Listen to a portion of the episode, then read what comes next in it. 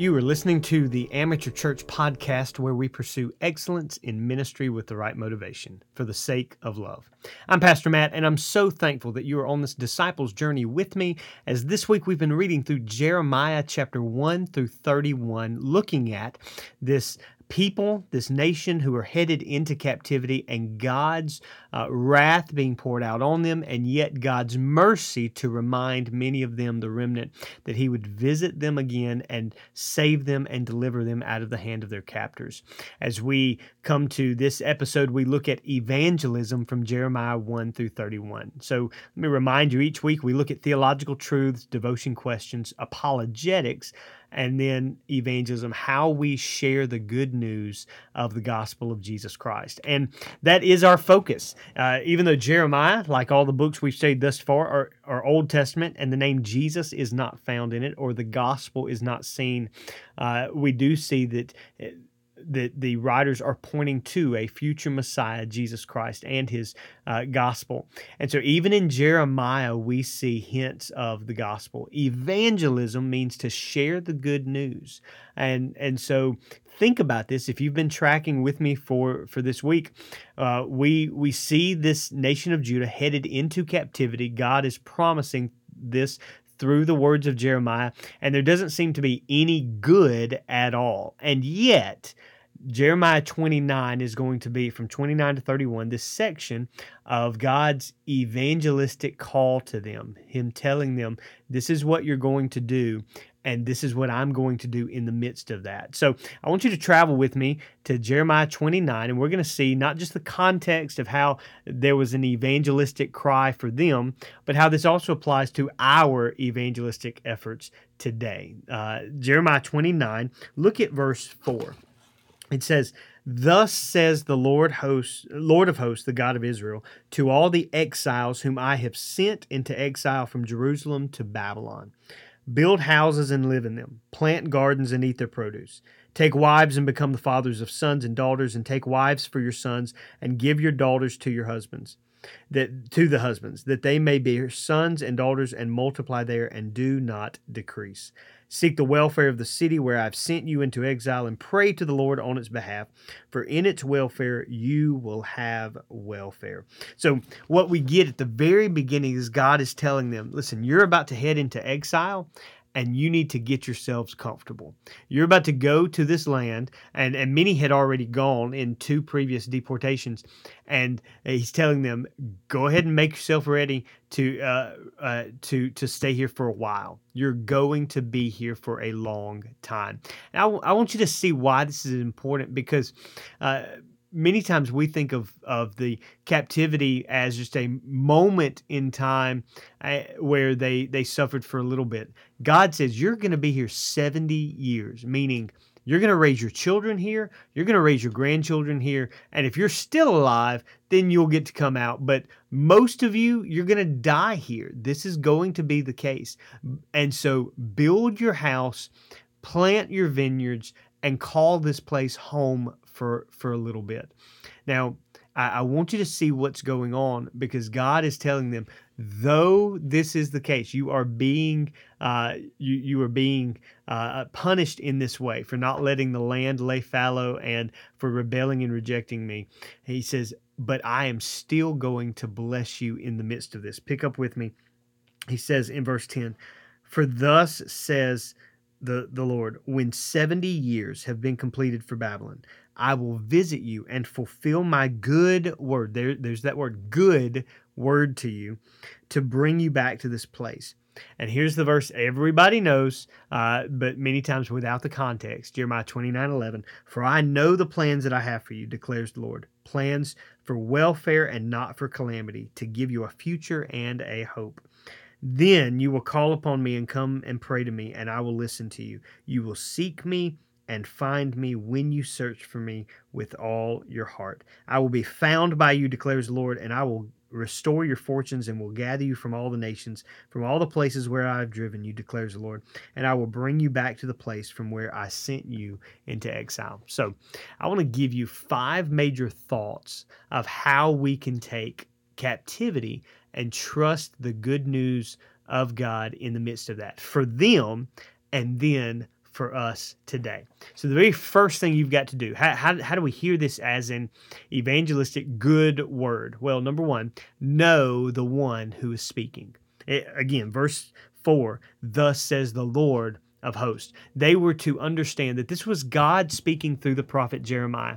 This was not a, a pagan God. This was not a, a king or ruler. This was God, the creator of the universe, who had chosen them as his own people provided for them, taken them out of Egypt, set them up in Canaan, given them kings, and now as he was punishing them, he was saying, Listen, I will visit you again, but you've got to be disciplined.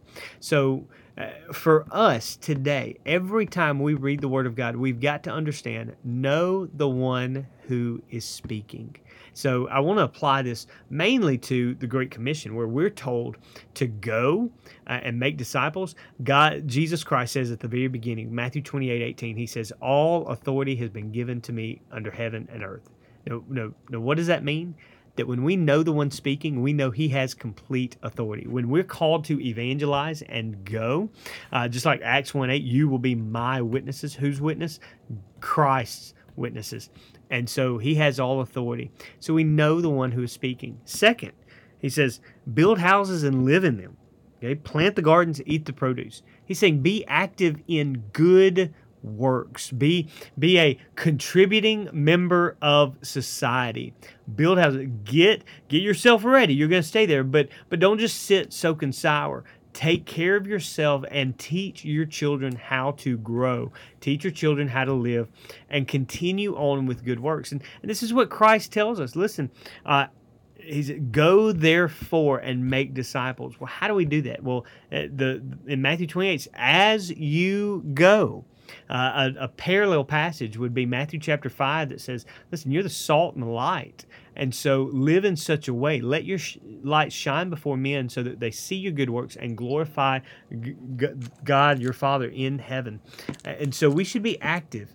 Our evangelism, yes, is spoken. We share the gospel of Jesus Christ, but it is also visual. It is seen in what we do. James would tell us faith without works is help me out dead. And so so when we uh, when we see this passage okay and apply it to them and to us uh, we trust the one who is speaking. We're active in good works. And then third he says seek the welfare or the peace of the city. Uh, pray to the lord for the land and and this is where not only are we to be active where we're at in doing good, but we should seek those around us, their welfare, and pray for the, the land that we live in. This is one thing that the church is called to do on a daily basis. That as we go and make disciples, uh, Jesus said, teaching, baptizing them, and teaching them to observe all that I've commanded you. Uh, and and there's a reminder for us that we are transforming the world around us by the power of the Holy Spirit. That we don't just share the gospel, but we are sharing the gospel to make disciples so that the world can be changed. Romans uh, reminds us that this whole world is uh, is condemned because of the uh, turning uh, turning their back on God, denying God, and rejecting God, and and and we live under that wrath now.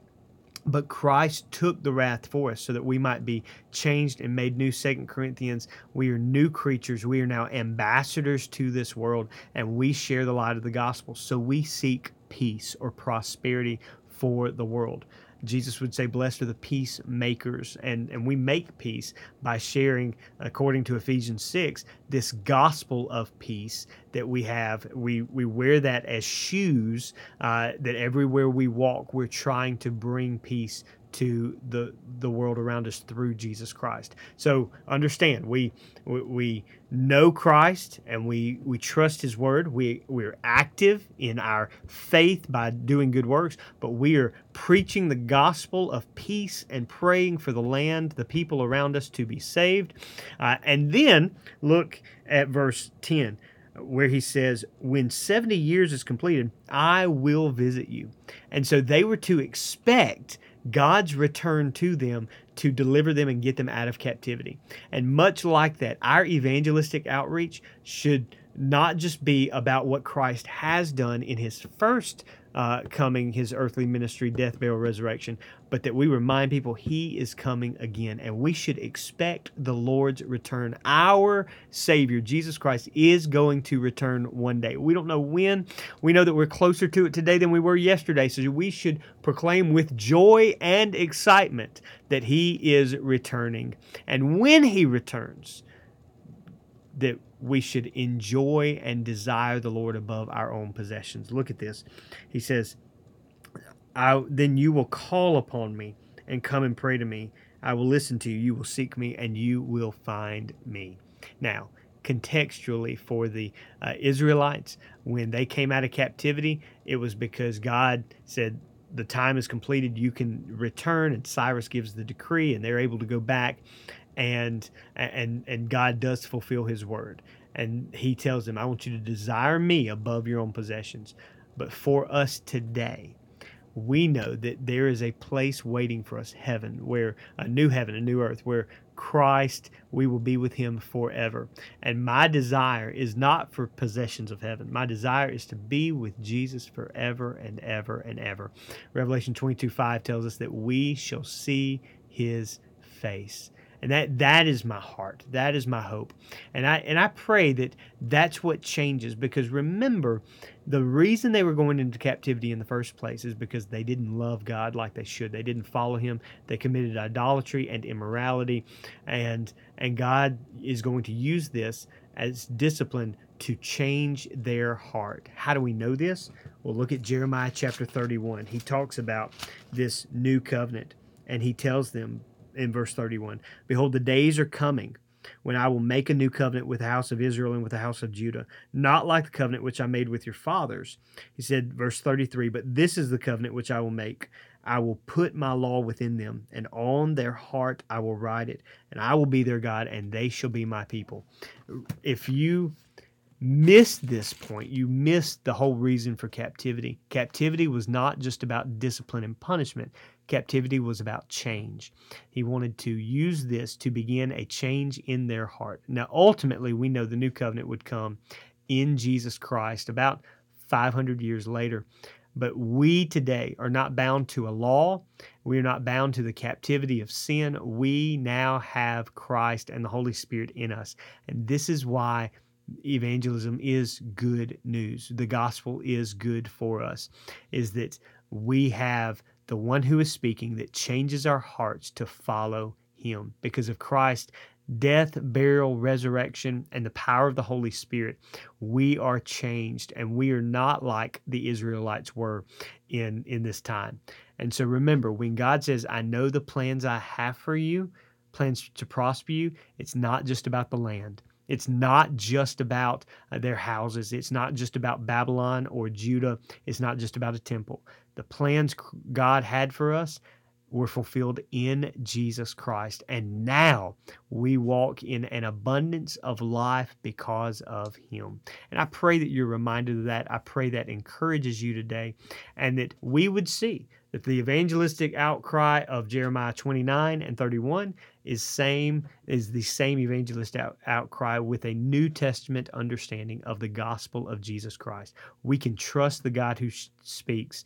We can be active in faith for him. We can share the gospel and pray for the people around us. We can expect that Christ is going to return and we can desire the Lord above all who is reigning in our hearts. But understand, if you're praying for peace today, plans for peace were dependent upon obedience. And we cannot expect the peace of God to rule our hearts if we do not submit to obedience to follow his commands. As we close out our episode today, I want to uh, share with you a moment in church history. This is Throwback Thursday. And our moment in church history actually dates to July the 6th, 1415. So, just about 600 years ago, there was a man by the name of John Huss. John Huss was a priest in Prague. He was or, uh, set apart, ordained as a priest in uh, 1401 and served for about 14 years uh, as a priest in Prague. He taught at Charles University and he preached at Bethlehem Chapel. And during this time, as we discussed last week, uh, John Wycliffe and his teachings and writings that had been burned had actually made their way into Prague and uh, and were being taught. John Huss was uh, was teaching a lot of what uh, Wycliffe had taught, and he spoke out widely against the Pope and the King and religious leaders that were uh, kind of asserting their own authority and trying to trying to create their own kingdoms.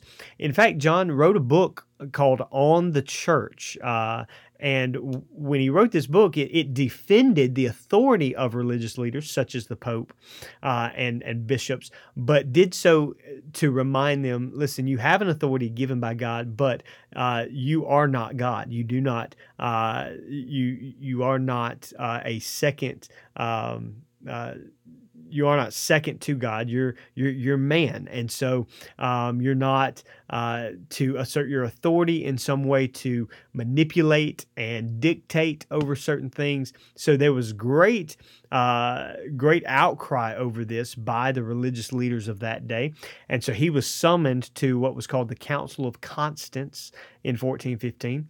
And when he's taken before the council, they threaten his life and they say, Hey, you are teaching error. You are teaching heresy. And he says, I am not. Uh, I'm teaching truth.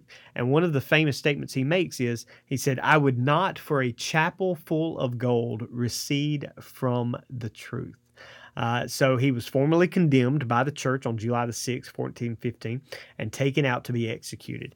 And as he's going out there, uh, they they're burning a lot of his books and a lot of the writings out in a courtyard. And he cried out before the crowd and the fire. He said, "I have never thought nor preached except with the one intention of winning men, if possible, from their sins. And so today I will gladly die." And he did. He was burned uh, at stake. His death, though, led to an overthrow of the Catholic Church empire uh, in in uh, in that nation, and the followers of his created a movement known as the Unity of the Brethren.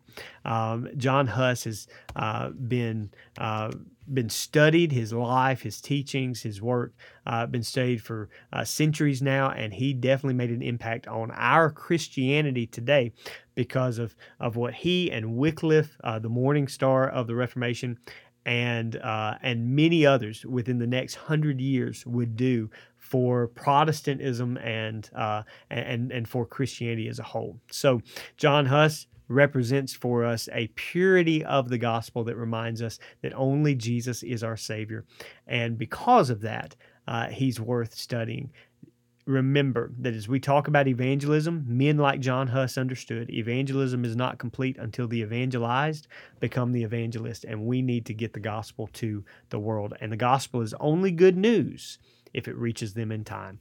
Hey, I love you. I'm praying for you. Stakes in the ground.